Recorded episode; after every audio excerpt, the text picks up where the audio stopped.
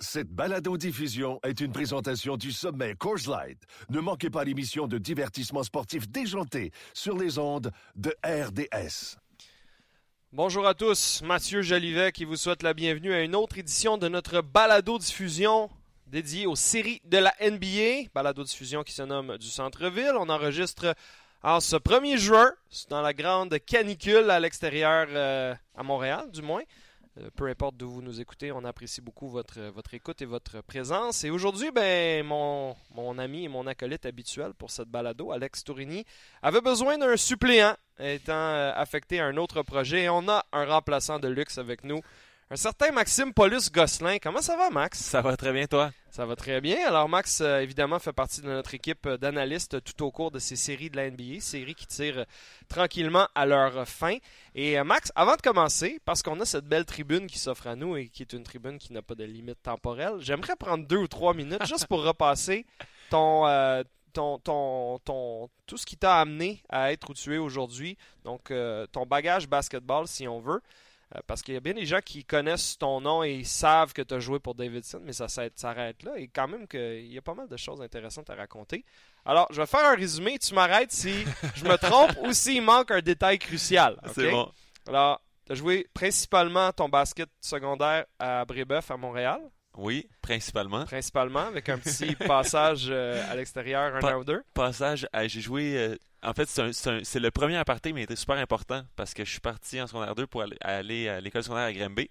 Et j'ai joué sur l'équipe senior et c'est là que j'ai appris à jouer physique. Donc, j'ai passé d'un étudiant du collège André Boeuf de Montréal qui jouait dans le cadet 3A à un jeune de 14 ans qui joue avec des hommes de 35 deux fois par semaine. Et ça, ça donne. Euh, donc, tu as ramené une attitude différente à ta catégorie d'âge à Brébeuf, parce que Brébeuf n'est pas nécessairement reconnu pour son jeu particulièrement physique, et là, tu as brassé la cage. Je pense que oui, dès, ce moment-là, la, tendance de, de, mon, euh, de ma façon de jouer s'est établie. C'est en son 3 que ça s'est passé. OK, parfait. Ensuite, trois saisons à Champlain-Saint-Lambert, au cégep. Euh, dans des bonnes années. Là.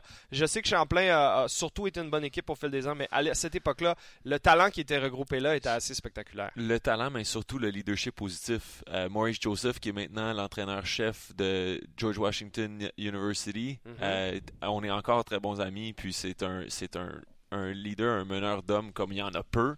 Euh, Camby Lally, qui est maintenant un homme d'affaires montréalais, Bradley Ryan, qui est, qui est dans, du même ordre, euh, Rodney Skerritt, tous ces gars-là que j'ai rencontrés euh, au cégep étaient des leaders extraordinaires sans qu'on sans qu'on connaisse même le mot leadership, sans qu'on puisse en discuter euh, activement. On est, j'ai été la, victime de leaders positifs au cégep d'une façon complètement extraordinaire. Et d'autres joueurs de talent avec qui tu as joué, si je ne me trompe pas, Pierre-Marie Altidor Cespedes, Max Boudreau, Will Archambault, des, noms que les gens reconnaissent un peu. vous étiez une brochette euh, assez unique. Ça, c'est les, gens plus, les, gars qui étaient plus jeunes. Puis avant ça, il y a eu Pierre-Marie Altidor puis Olivier Lamoureux. Qui, Olivier Lamoureux qui a joué à UMass, qui, qui est revenu à jouer à McGill un petit peu. Euh, puis lui aussi est devenu un homme d'affaires qui est maintenant une entreprise à Dubaï. Il y en a une dizaine qui ont joué NCAA Division 1 au travers de tout ça, dans les années environnantes les tiennes? Oui, oui, à peu près. Negus McKenna qui a joué à Western Carolina contre nous à Davidson, on était dans la même conférence. Oui, le, nombre exact, je ne le sais pas, mais, mais 10 serait un c'est moins que la réalité. Plus que 10, le nombre je ne le sais pas. Bon, parfait. Et ensuite, quatre saisons à l'université Davidson, une université basée en Caroline du Nord, euh, qui euh, a explosé dans les années où tu étais là. C'était un programme établi, mais qui n'arrivait pas nécessairement euh, à se faire remarquer sur la scène nationale. Évidemment, tu es arrivé en même temps que Stephen Curry, un nom que les gens reconnaissent peut-être. et euh, d'autres bons joueurs aussi au travers de ça. Et donc, euh, participation au March Madness, trois de tes quatre saisons? Trois, en effet. La quatrième saison a été un, un échec pour nous parce qu'on durant le tournoi de conférence, c'était donc la dernière année de Steph et ma dernière année parce que moi je suis rentré un an avant lui, puis lui il a fait juste trois ans. en fin de compte, on a quitté en 2009 tous les deux. Euh, puis 2009, euh, on a une super équipe. On avait un centre en Andrew Lovedale qui était petit par rapport à sa position, mais qui avait un, niveau d'intensité euh, dont, dont, plusieurs autres équipes étaient, étaient jaloux. Euh, on avait Steph, évidemment. Euh, on avait William Archambault, qui était euh, une, puissance offensive, puis, un, super joueur de basket québécois, avec qui j'ai beaucoup de plaisir à travailler ici à RDS encore. Puis, au tournoi de conférence, on, a, eu des problèmes de santé, donc on a, nos, joueurs clés n'étaient pas tous présents et ça l'a fait que les équipes qu'on s'attendait à battre pour se rendre au, March Madness et qu'on avait la capacité de battre ont été euh, un frein, puis on n'a pas réussi à gagner notre, conférence. Puis étant dans le Southern Conference, soit tu gagnes puis tu y vas, soit tu gagnes pas puis tu y vas pas, puis on a été dans la deuxième catégorie. Ceci étant dit, 2009, c'est pas grave, c'est du passé, on l'oublie. 2008, ça a été cette année magique où vous avez euh, fait partie du top 25 à un certain moment, je crois, et aux États-Unis. Et vous avez donc non seulement accédé au tournoi, battu Gonzaga, battu Georgetown, battu Wisconsin pour arriver au Elite Eight pour une défaite crève-cœur par trois points. Euh, au Ford Field de Détroit, le domicile des Lions dans la NFL, devant euh, au moins 35-40 000 spectateurs. 68 000 personnes. T'es sûr de ça? Faudrait que je vérifie. Je sais que la capacité était de 68 000, mais j'ai toujours, je me suis toujours demandé si c'était vraiment ça le chiffre ce jour-là j'ai en tête, j'ai en tête 68 000 et plusieurs autres personnes en tête parce que je l'ai répété plusieurs fois depuis, depuis cette fameuse année-là. Moi aussi, si j'avais joué dans un stade de la NFL, je dirais j'ai joué devant 68 000 personnes. Ceci étant dit, ça a été euh, un parcours magique euh, qui doit faire donc partie des je dirais pas les plus belles années de ta vie parce que tu vis toutes sortes d'affaires avant et après euh, dans, dans, le monde des affaires, le monde de la télé, etc. Mais c'est quand même des souvenirs inoubliables certainement, j'ai non seulement le, niveau de basket qu'on a joué, de jouer contre les, meilleurs joueurs de notre époque et avec Steph Curry qui a été le, MVP de la NBA deux fois, puis le joueur extraordinaire qu'on voit jouer encore comme hier soir, mais euh, l'idée d'être entouré de, de ma famille là-dedans, c'était quelque chose qui est inoubliable parce que mes, parents et mes sœurs se sont engagés dans ma carrière de basket comme étant des supporters euh, que peu de gens ont la chance d'avoir. Puis même au Ford Field, mes parents étaient là avec mes soeurs, puis on a. Euh, si quelqu'un a la chance d'attraper un soundbite du match contre euh, Wisconsin, tout le match, on entend un sifflet bizarre. C'est ton père. C'est hein? mon père. Donc, donc le, le, le feed de ESPN qu'on avait enregistré sur DVD euh, que, que j'ai eu pendant plusieurs années, là, on a perdu le DVD comme tout bon DVD, euh, on l'a perdu. mais euh, mais on, c'est, très très clairement dans l'ensemble de la foule capable de, la foule être capable d'entendre le, fameux sifflet de mon père que tous mes collègues joueurs de basket que j'ai eu depuis la sixième année reconnaissent aussi, aussi clairement que moi. Fait que ça, c'était bien c'était bien le fun. Mais ça, c'est très drôle. Et moi, j'ai pour la petite histoire rapide, je les connais un peu, tes parents, parce que on s'est rencontrés toi et moi quand tu étais en secondaire 1 pour la première fois et moi j'étais en cégep 1 donc je viens de trahir un peu le fait que j'ai 50 plus que toi. Euh, mais donc de, je, voyais dès, cette époque là à quel point ta famille était importante pour toi. Donc c'est vrai que d'avoir pu partager ça avec eux c'est fantastique. Et ça m'amène au point euh, qui va me permettre de faire un lien avec ce qui se passe présentement dans la NBA toi ta carrière est, une de tes forces et une de tes priorités, si je, mm. comprends bien ton personnage, c'est tout ce qui a trait euh, au leadership, à la préparation mentale, à l'unité d'une équipe, à tout, tout ce qui ne peut pas nécessairement être développé dans une salle de conditionnement physique, mais bien euh, ailleurs. Et euh, qui peut souvent, et on le voit dans ces séries de la NBA à un certain niveau, je vais y revenir dans quelques instants, mais pour toi, c'est vraiment ça la base du basketball. oui, en effet, je pense que le, basket, c'est un super outil pour apprendre des choses. Euh, mais je pense que c'est pas une finalité en soi. Même euh, la relation que Steph a avec ses coéquipiers, il y a eu un article cette, semaine sur ESPN, ou en tout cas je sais plus sur quelle plateforme, par rapport au fait que leur potentiel explosif offensivement reposerait carrément sur le plaisir qu'ils ont à être ensemble en tant qu'être humain plus qu'en tant que joueur de basket. Fait que moi, c'est, c'est, ce genre de leçons-là qui transparaissent quand, quand quelqu'un côtoie Steph. Puis je pense que ça, vient de, des influences qu'il y a eu avant l'université dans sa famille, puis aussi à l'université avec Coach McKillop. Mais ce, ce genre d'apprentissage-là, d'être respectueux de ses propres valeurs, des valeurs des autres, puis de, de donner le plus qu'on peut aux autres. Je pense que c'est, quelque chose qui, à Davidson, était important. Mhm. Dans ma famille, il était aussi, puis, puis maintenant transparaît dans, ma carrière. Mais c'est, vraiment. Le basket est un super outil, mais tu sais, quelqu'un qui, qui, considère que le basket est la finalité en soi. Euh, aujourd'hui, à l'âge de 32 ans, euh, je peux pas, je peux pas dire que c'est, vraiment le message que, je, que je tente de passer aux gens. Un outil pour permettre de développer d'autres facettes de sa vie euh, et non pas juste penser que ben si je suis bon au basket, je vais aller loin dans la vie, c'est vraiment pas ça. Puis on réalise que tristement, même si tu es un extraordinaire joueur de basket, le le succès éphémère dans le sport n'est pas quelque chose que les gens conservent comme étant du bonheur à long terme. Une- Mm. Même si on- le prochain Montréalais extraordinaire, Chris Boucher, devient meilleur que Steph Curry. On va dire un... un- un- une- Les chances sont faibles, mais Pas- euh, ouais, pas- jouons le jeu. Ouais, mais ouais. je- je- ce gars-là va avoir une carrière si chanceux jusqu'à 32 ans. Ouais. Mais l'espérance de vie aujourd'hui, c'est 87. Mm. Fait qu'il y a comme un, il y a comme un espace là, entre les deux qu'il faut, qu'il Il y a un petit gouffre à ben, combler. c'est ouais. ça qu'il faut remplir de choses qui on peut utiliser le basket pour avoir bâti des habitudes positives puis là on va pouvoir les utiliser dans autre chose mais Ouais. on voit tellement de jeunes qui se concentrent sur leur passion étant jeunes puis c'est génial de, de développer une passion quelle qu'elle soit les échecs le basket ou autre chose mais au final, c'est des habitudes qu'on bâtit qui nous restent, qui sont super importantes, mais il y a des, tellement de joueurs de basket que je rencontre qui ont bâti des habitudes de passer, dribbler, lancer, mais de ne pas accorder d'importance aux, aux autres facettes, disons, plus, plus sociales du basket, l'interaction avec les ouais, autres, ouais, le- leur ouais. capacité à écouter, leur capacité à se transformer, leur capacité à, à apprendre des nouvelles choses. Puis euh, on- je, je côtoie de ces joueurs-là que, que j'apprécie aussi énormément, des anciens collègues, coéquipiers, qui ont énormément de difficultés à passer à la prochaine étape. Fait que ça, ça c'est, pour tous les athlètes, s'il y en a certains qui nous écoutent, de, de, de focuser surtout sur euh, les autres facettes, les autres choses qu'il y a à apprendre dans le sport. Ben, je suis content que tu sois avec nous aujourd'hui, simplement parce que le discours que tu viens de tenir pendant une minute ou deux, c'est la preuve que Max, c'est un des grands motivateurs que je connais. Passez cinq minutes avec Max et vous allez avoir envie de déplacer une montagne, de partir un projet, de vous lancer en affaires, de faire quelque chose dans la vie. Et là, tu nous fais comprendre euh, à tout le monde pourquoi.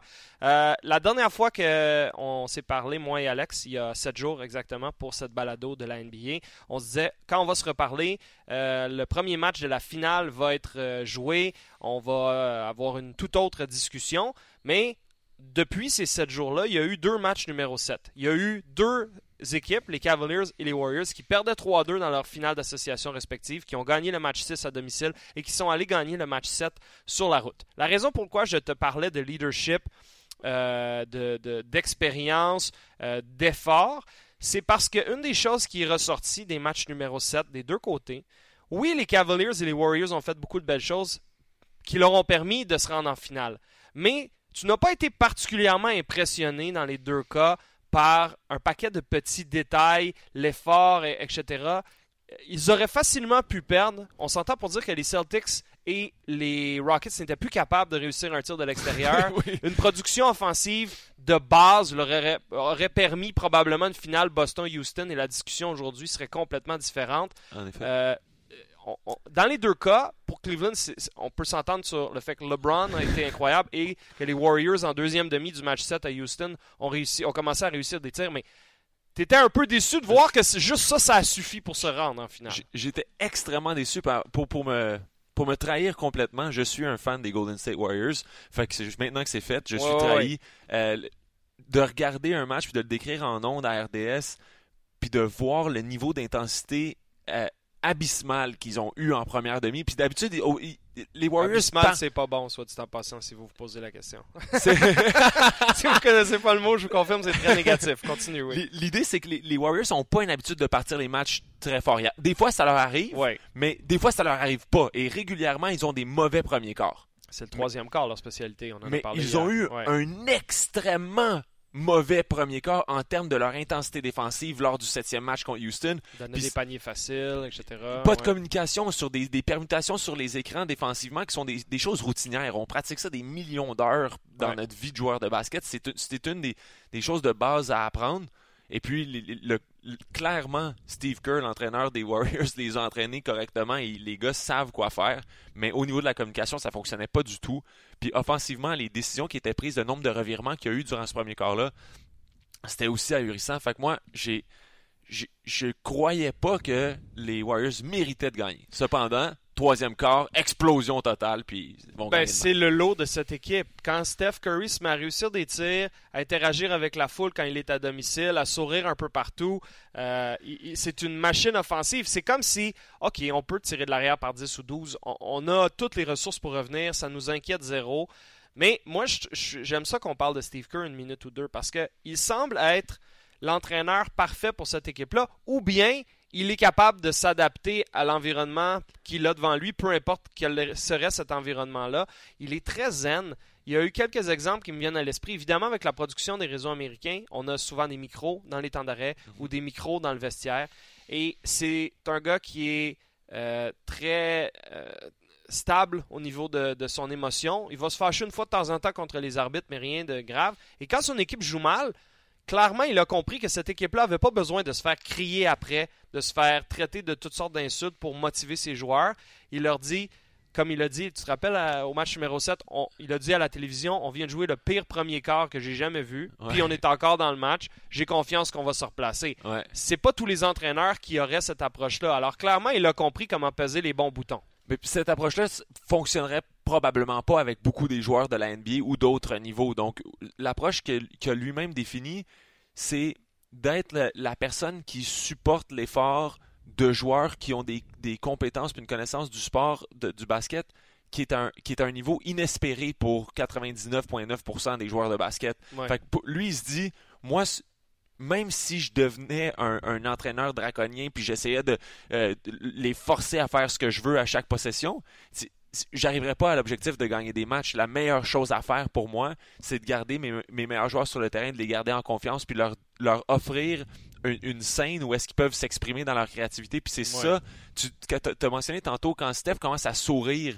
puis à interagir avec la foule, c'est là qu'on voit l'importance du plaisir dans leur performance. Quand, quand ils sont, euh, disons, libres, où ils se sentent, disons, dans un état de flow, où ils sont connectés les uns aux autres Ouais, avec leur objectif, ces gars-là sont complètement inarrêtables. Comme c'est le fun à voir. hein. Oui, mais je pense, je pense qu'il y, y a vraiment quelque chose. Puis il y a vraiment quelque chose d'artistique dans, dans leur performance. Des fois, leur jeu de passe puis leur capacité à finir dans, le- dans le trafic près de l'anneau. Sérieusement, moi, pour, je suis un, un amoureux du basket, mais de voir ça aller je- sur certaines positions, je me dis, même ayant pratiqué beaucoup et continuant à jouer au basket aujourd'hui, ces mouvements-là sont pas accessibles pour moi. Je ne vais pas réussir ce Ouais, genre de, de- de- de choses-là. Donc, c'est c'est très, euh, très inspirant à regarder. Ah, c'est un privilège euh, de voir tous ces jeunes joueurs, euh, jeunes ou, ou moins jeunes, là, mais dans- à l'apogée de leur carrière, disons, dans le cas de Curry, Durant et, et compagnie. Euh, on a donc euh, la chance du côté des Warriors de remporter un troisième titre en quatre ans, ce qui les placerait dans un club relativement select. On n'est cependant pas rendu là.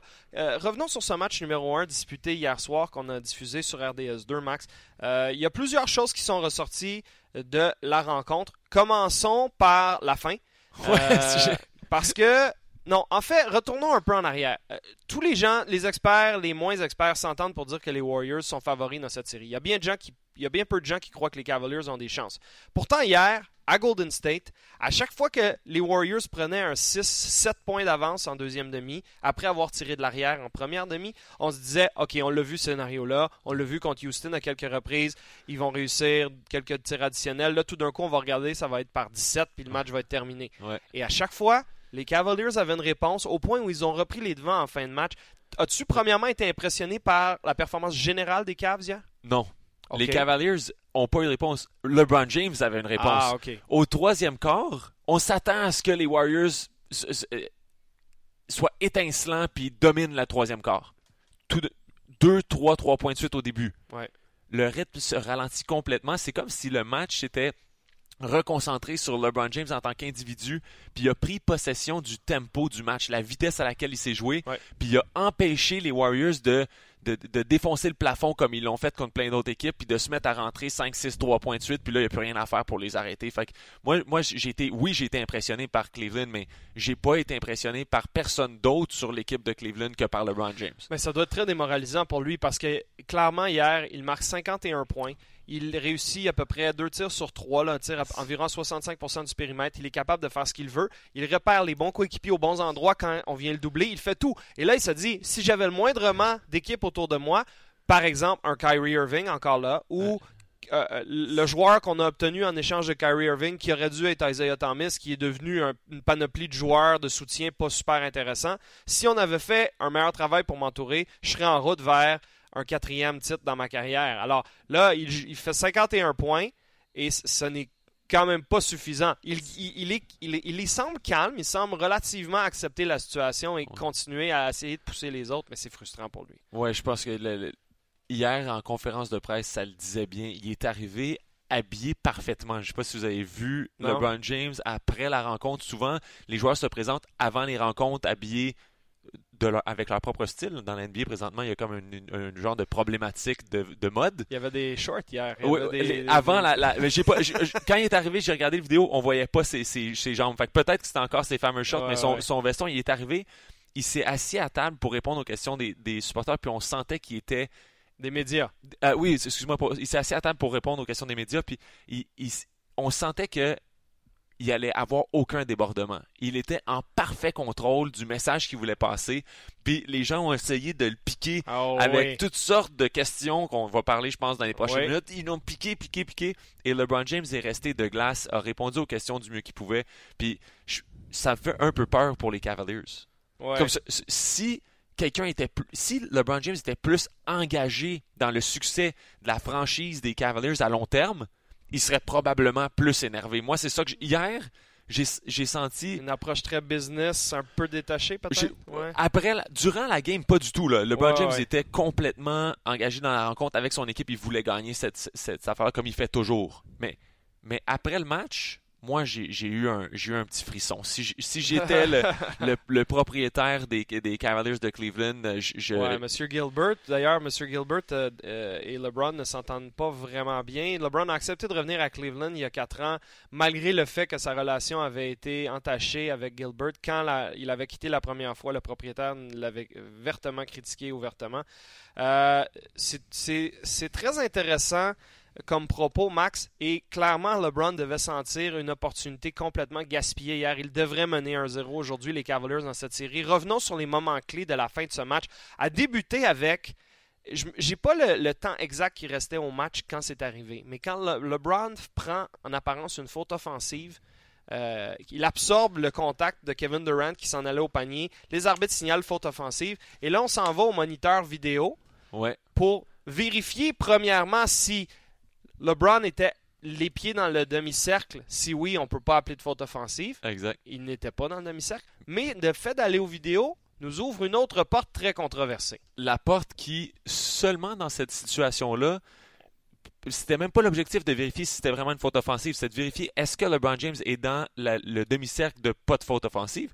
Ils réalisent que non et ils ont l'opportunité de juger l'action de LeBron James défensive qui était en effet, il y avait un petit, une petite torsion de- de- de- du haut de son corps qui faisait que c'était pas une faute offensive claire et il transforme l'appel sur le terrain entre une faute offensive et une faute défensive, ce qui donne deux lancers francs à Kevin Durant qui les réussit. Donc ça là, c'est c'est du jamais vu. Moi, j'ai jamais vu une fin de match dominée par les arbitres de cette façon-là. C'est carrément eux qui ont dit, OK, Ouais. on passe de... Les, les- Cleveland prend le ballon, s'en vont jouer au basket. Mène à- par deux avec le ballon à match égalité avec le ballon. Et ça a changé l'allure du match. Moi je, moi, je critique pas les arbitres parce qu'à partir du moment où le livre des règlements t'ouvre cette porte-là, en tant qu'être humain, tu dis, Ah. bon, maintenant qu'on a confirmé qu'il n'est pas dans le demi-cercle, on est quand même devant le moniteur et le livre nous permet d'aller voir si c'était vraiment une faute offensive Ouais. ou un bloc défensif. Ouais. Mais le livre des règlements, et je pense que toi, moi et Will, en faisant le match, et encore ce matin, on partage la même opinion, Ouais. il ne devrait pas ouvrir cette Ah porte non, c'est, moi, de, toute- de toute façon, là, ma, ma- mon appréciation des revues vidéo au basket, c'est de zéro. Je, je- je- je trouve que est-ce qu'on donne la chance aux, aux joueurs de se reprendre? Ah, je vais aller voir si j'ai fait le bon move, puis je vais, on recommence le jeu. Ouais. Je trouve que la partie de l'arbitrage du basket, c'est comme le reste, ça fait partie de, de l'humanité du match. On fait des erreurs. Les joueurs Ouais, ouais. font des centaines d'erreurs par match. Les arbitres en font aussi, puis ça fait le, le- le- disons le, les, toutes les parties inattendues d'un, match de basket. Oui, c'est le côté humain. Je suis 100% d'accord avec toi. Je, je pense que la technologie, c'est comme tout le reste. Il faut prendre le meilleur et pour dire oui, on veut pas qu'un tir soit compté, même s'il a été pris deux dixièmes de seconde trop tard. On veut pas qu'un joueur qui a peut-être pilé à l'extérieur ou pilé sur la ligne, ça compte pour deux, ça compte pour trois. Il y aurait des choses cruciales qui ont un peu manqué et qu'après ça, on se dit, ben là, on a toute la technologie pour les renverser. Sauf que quand tu utilises la technologie, Là, il faut établir la limite. Puis C'est- clairement, la limite, elle n'est pas tout à fait à la bonne place encore. Puis c'est vrai probablement de des quatre sports majeurs Je, également. je suis tout à fait d'accord avec toi. Puis les, les- les paramètres du contrôle de la technologie dans notre société sont toujours problématiques parce qu'on fait évoluer la technique beaucoup plus vite qu'on qu'on fait évoluer notre réflexion en tant que, société. absolument. Donc là, on a plein de reprises vidéo, voire plein de beaux footage de, de, de films. Ouais.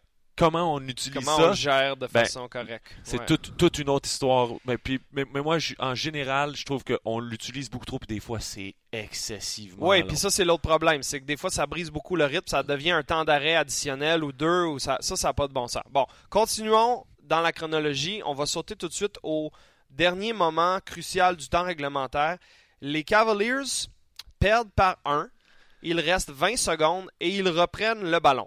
LeBron James monte, euh, s'assure d'avoir le ballon dans les mains.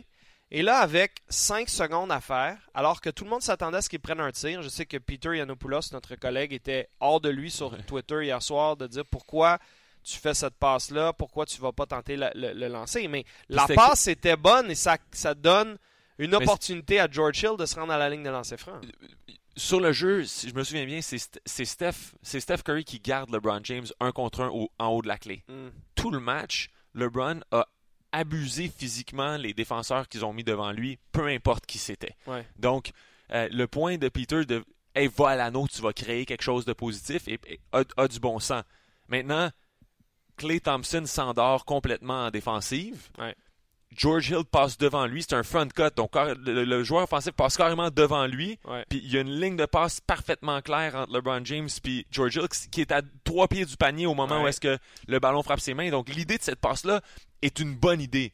Clay Thompson, comme un réflexe, oh mon Dieu, je suis en retard, Ça grippe à... attrape le bras de George Hill. Ouais. Celui-ci tombe par terre. Les arbitres n'ont pas d'autre choix que d'appeler une faute, deux lancers francs. Bon, alors George Hill réussit le premier. George Hill n'a pas vécu ces, ces situations-là souvent dans sa carrière. Il s'amène au mois de février dernier seulement à Cleveland. Il a joué à Indiana, a joué un petit peu à San Antonio en début de carrière, a joué à Utah, mais n'a jamais joué en grande finale. À 31 ans, moi j'avais confiance. Je me disais, George Hill a probablement assez de bagages NBA pour se calmer, réussir les deux lancers francs. Réussit le premier, rate le deuxième, et c'est là que la folie s'empare du match. J.R. Smith, alors que le match est donc à égalité avec 4 secondes 3 dixièmes à faire et le ballon qui frappe l'anneau et, et tombe en jeu. Attends un peu. Kevin Durant est supposé de bloquer J.R. Smith. Exactement, avec un grand avantage de taille. Et Kevin Durant, également un genre de crampe au cerveau. Complète. Oui. J.R. Smith saisit le ballon. Il a Durant devant lui, mais aurait la chance probablement de tenter un tir. Ou au pire, prendre deux dribbles comme il l'a fait, se retourner et tenter quelque chose, peut-être avec la planche ou non. Mais J.R. Smith, clairement, ne- ne- oublie le contexte du match, se dit le lancer franc que Hill a réussi nous a placé en avance, ou peut-être qu'il prend pour acquis qu'il va réussir les deux, et là, il prend le rebond du deuxième et il se pose pas. En tout cas, J.R. Smith, on, on se va, on va se dire les vraies choses, c'est pas le, le plus grand génie de l'histoire de la NBA. hein. Il, y a- il- il y a eu d'autres moments, par exemple, il y a une autre vidéo qui a fait- refait surface hier soir de lui à un match à Boston dans les dernières années pour Cleveland, où il revient, il sort d'un temps d'arrêt. Il y a un joueur des Celtics sur le banc qui l'appelle, il veut lui donner une tape pour lui dire Hey, je suis content de te voir, JR. Mais là, le ballon est mis en jeu, puis le joueur de JR est laissé tout seul en dessous du panier, puis on lui fait la passe, puis il fait deux points, puis là, JR Smith se retourne Ah, le jeu a recommencé. Alors, il y a- Son niveau de c'est- concentration. C'est pas son premier faux pas. Ouais. Ceci étant dit, ce faux pas-là a été majeur. LeBron James avait presque le goût de pleurer sur le terrain quand il l'a il l'a vu, puis lui criait après, puis Smith a donc rien fait avec le ballon, à part s'éloigner de l'anneau. Le temps réglementaire s'écoule, on s'en va en prolongation, et on s'est tous regardés à ce moment-là en se disant c'est fini. Ouais. Les Cavaliers vont pas se remettre de ça. Ah. Ils ont bousillé une énorme opportunité. On est d'accord? Je- je émotivement, LeBron James à ce moment-là avait déjà marqué 50 points. Il y avait 49. Il y avait 49 points. Ouais. 49 points, en tout cas toute une série d'autres euh, statistiques extraordinaires pour le match. Puis l'opportunité de gagner est là. Comme tout Ah, il est a là. tout fait. Tout est là pour gagner. On a le rebond offensif. En tant que tu es un joueur des- de Cleveland, c'est comme quoi d'autre est-ce que LeBron James ou son équipe ou le management ou n'importe qui aurait pu faire dans ce cas-là? Absolument rien.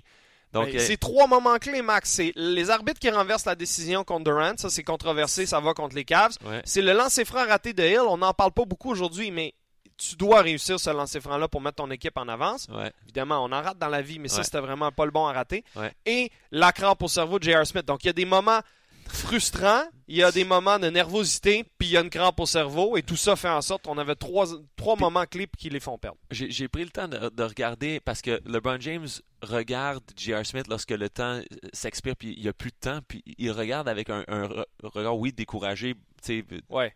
vraiment euh, À quoi pour avoir pensais? une explication Ouais. Puis J.R. Smith, on peut lire assez euh, clairement sur ses lèvres I thought we were ahead. Ouais. Dans le sens, je pensais qu'on était en avance. Ouais.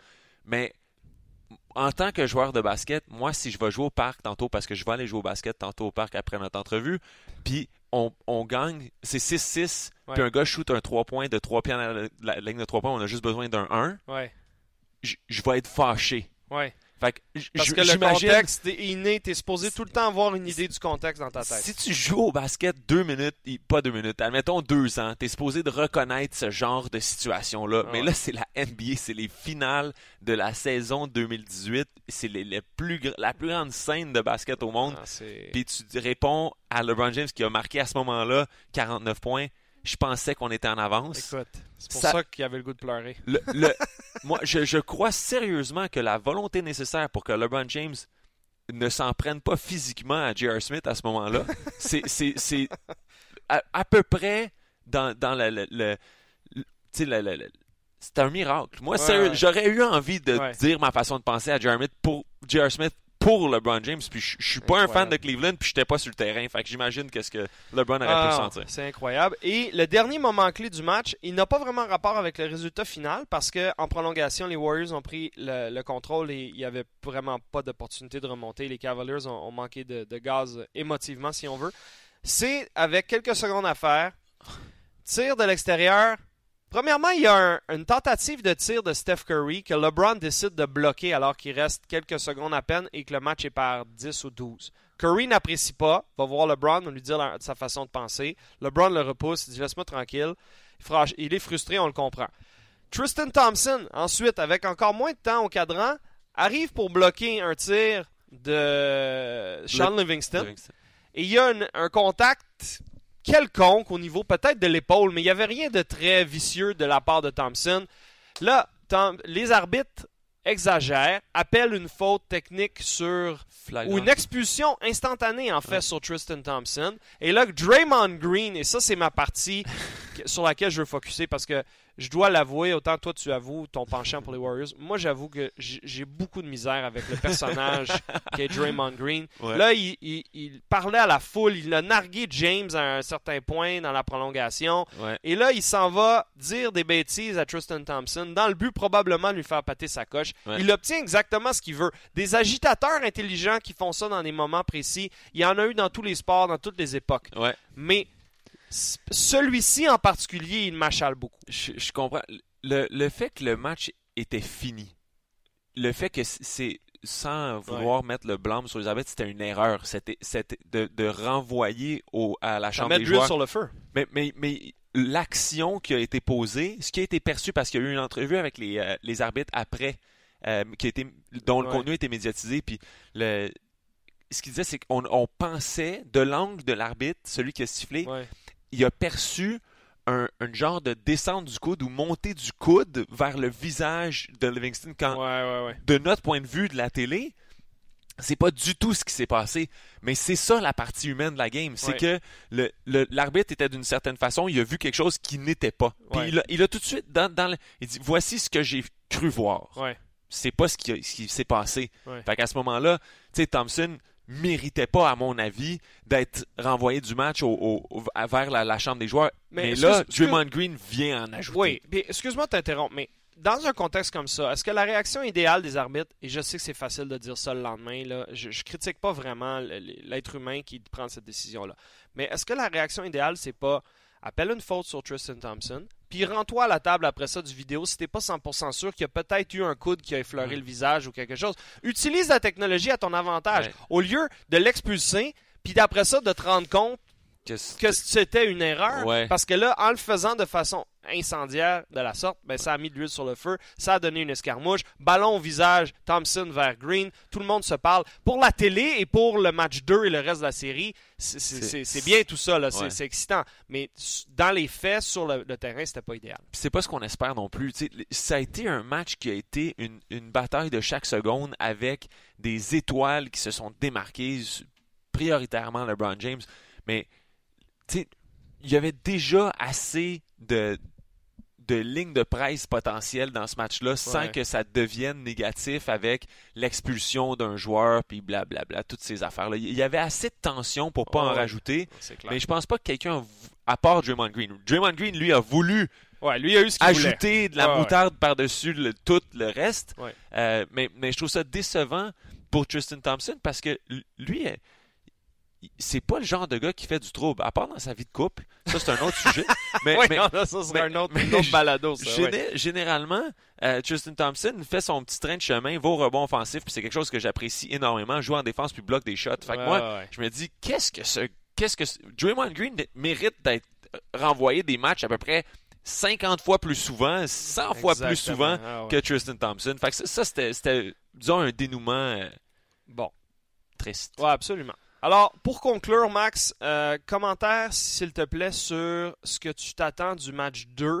On va pas trop se projeter loin dans la série. Est-ce que mentalement, les Cavaliers, en tenant tête aux Warriors et en ayant non seulement une belle chance de l'emporter au match 1, mais probablement qu'ils auraient dû remporter le match 1, est-ce qu'ils reviennent sur le terrain dimanche soir pour euh, avec une, mentalité gagnante de on, on a prouvé qu'on était dans- aussi bon qu'eux, on est capable de les battre quand LeBron joue comme ça, ou est-ce que ça va ressembler aux Raptors, ronde 2 contre les Cleveland, qui auraient dû à tous les niveaux remporter le match 1, se donner une belle tape dans le dos pour commencer la série, et finalement perdre le match 1 de façon catastrophique et ne s'en remettre jamais? Euh, Ouais. Quel scénario t'attends-tu de la part des Cavs? En fait, je m'attends de LeBron James à ce qu'il soit égal à lui-même, donc complètement extraordinaire dans le match 2. Ouais. Je m'attends à des Cavaliers qui soient aussi égaux à eux-mêmes. Donc, je m'attends à ce que pour que LeBron James gagne ce, ce match-là, il va falloir qu'il fasse qu'un avec Kevin Love, ce qu'ils ont, il n'y a pas eu de difficulté au premier bien match. à joué, ce- Love, pour un gars qui revenait d'une commotion cérébrale hier. Certainement, il n'a pas eu l'air incommodé puis il a performé. Fait que ces deux-là, je, je m'attends à ce que ça soit similaire. Peut-être qu'on n'aura pas un match de 51 points à tous les Non, soirs, non, mais non. ça, ça va être. ça- Quarantaine peut-être. exact. Ouais, ouais. Juste 40 pour le, match le match Ouais. 2. Mais en fait, qu'il y a des memes sur Internet qui sont sortis là, sur Twitter. Puis ce que ça disait majoritairement, c'est que pour que LeBron James gagne, il faut qu'il batte 4 All-Stars du côté des Warriors, 3 arbitres et J.R. Smith. Puis faire tout ça, monde, ça. ça- Ouais. c'est comme 5 contre 5 le basket, c'est déjà bien assez compliqué Ouais. de pas être 5 contre 9. C'est 1 contre 8. Donc c'est ça, c'est ça. Fait que ça, ça, ça commence à être mathématiquement difficile. Fait que ce que, ce que je m'attends pour le prochain match, c'est euh, si LeBron James a une performance euh, hors du commun, mais en ligne avec sa, pr- sa Ouais. propre performance, ils vont rester dans le match, mais les Warriors vont l'emporter. Si LeBron James a eu un coup émotif encore plus puissant qu'on s'attend, puis arrive pas à se reconcentrer, puis Ouais. à s'engager dans, dans l'effort d'équipe, euh, ce match-là peut être un blowout. Ça, ça- ça- les les Warriors Ouais. ont la capacité de battre. les- si LeBron James ne performe pas, les Warriors peuvent battre les Cavaliers par 20-30 points. Ouais, ouais. Ben, je suis d'accord avec toi et je crois que la clé aussi réside dans le fait que son, ses joueurs de soutien, et je veux dire soutien dans le cas de J.R. Smith, de Jeff Green et surtout de Kyle Korver. Ouais. Il, va, il, il y a deux de ces trois joueurs-là qui vont devoir jouer bien mieux lors du match 2, réussir des trois points, s'imposer un peu parce que euh, au niveau de la productivité des points, mathématiquement, même si LeBron t'en donne 50, tu as eu la preuve que tu peux perdre. Alors, il y, a- il y a un manque à gagner. On le sait que Thompson, Curry et Durant, généralement, c'est 75 points qu'ils vont te donner Ouais. en moyenne. Alors, de l'autre côté, là, il y a quelqu'un d'autre qui va... t'sais, Love a fait sa part, Ouais, mais Thompson te donnera pas grand-chose. Hill, c'est pas un grand marqueur. non. Alors, éventuellement, là, Corver, Smith et Green doivent jouer mieux. C'est c'est ça. Puis, puis LeBron James a, a plus euh, disons, accordé d'importance puis accordé sa confiance à Corver qu'aux deux autres dans le passé. Parce que Ouais. c'est un des meilleurs francs-tireurs de la NBA présentement vu depuis longtemps. Mais il était absent. Ouais. Vraiment. Euh, il n'y a eu aucun impact sur le, le Ouais, match. Il a peut-être rentré un 3 points, je m'en souviens même pas, mais il n'y a, il y a eu aucun impact sur l'issue de la rencontre. Euh, Jeff Green, il y a eu une coupe de, de percées au panier. Un, Troisième quart, pas pire, mais sinon Mais ça a été limité. Ouais. impact super limité. Puis, puis J.R. Smith, en tout cas, je sais pas si. si- Il y a aussi quelques tirs en début de match, puis après le premier quart, on l'a presque pas revu avant sa gaffe la fin. Oui, mais si on, si on se, se rappelle mon, mon, mon éloge de, de l'unité d'équipe et de la confiance des uns entre les autres, puis l'importance de ces relations humaines sur Ouais, un court de basket, ouais, là, ouais. moi, ma relation humaine avec J.R. Smith est, est brisée présentement. puis je suis pas un fan des Cavaliers. Fait que je, je sais même pas comment LeBron James va réussir à dealer avec Ah ce, non, ce fait-là. Max, euh, écoute, le temps passé très vite. Ça fut extrêmement agréable. On se reprendra si c'est pas dans les prochaines semaines. Ce sera sûrement la saison prochaine. Euh, on te retrouve. Ben, toi et moi, dans le fond, on se retrouve pour le match numéro 3. En effet. Parce que pour la rencontre numéro 2, dimanche soir, 20h sur RDS2, Alexandre Tourini sera accompagné de Peter Yanopoulos et William Archambault. On vous euh, suggère de continuer à nous écouter en grand nombre. On a beaucoup de bons feedback euh, sur les reportages NBA sur nos ondes depuis le début des séries et sur cette balado-diffusion. La semaine prochaine, on fera appel à vos questions également sur les médias sociaux. Alors, merci de consommer le contenu et on se retrouve très bientôt.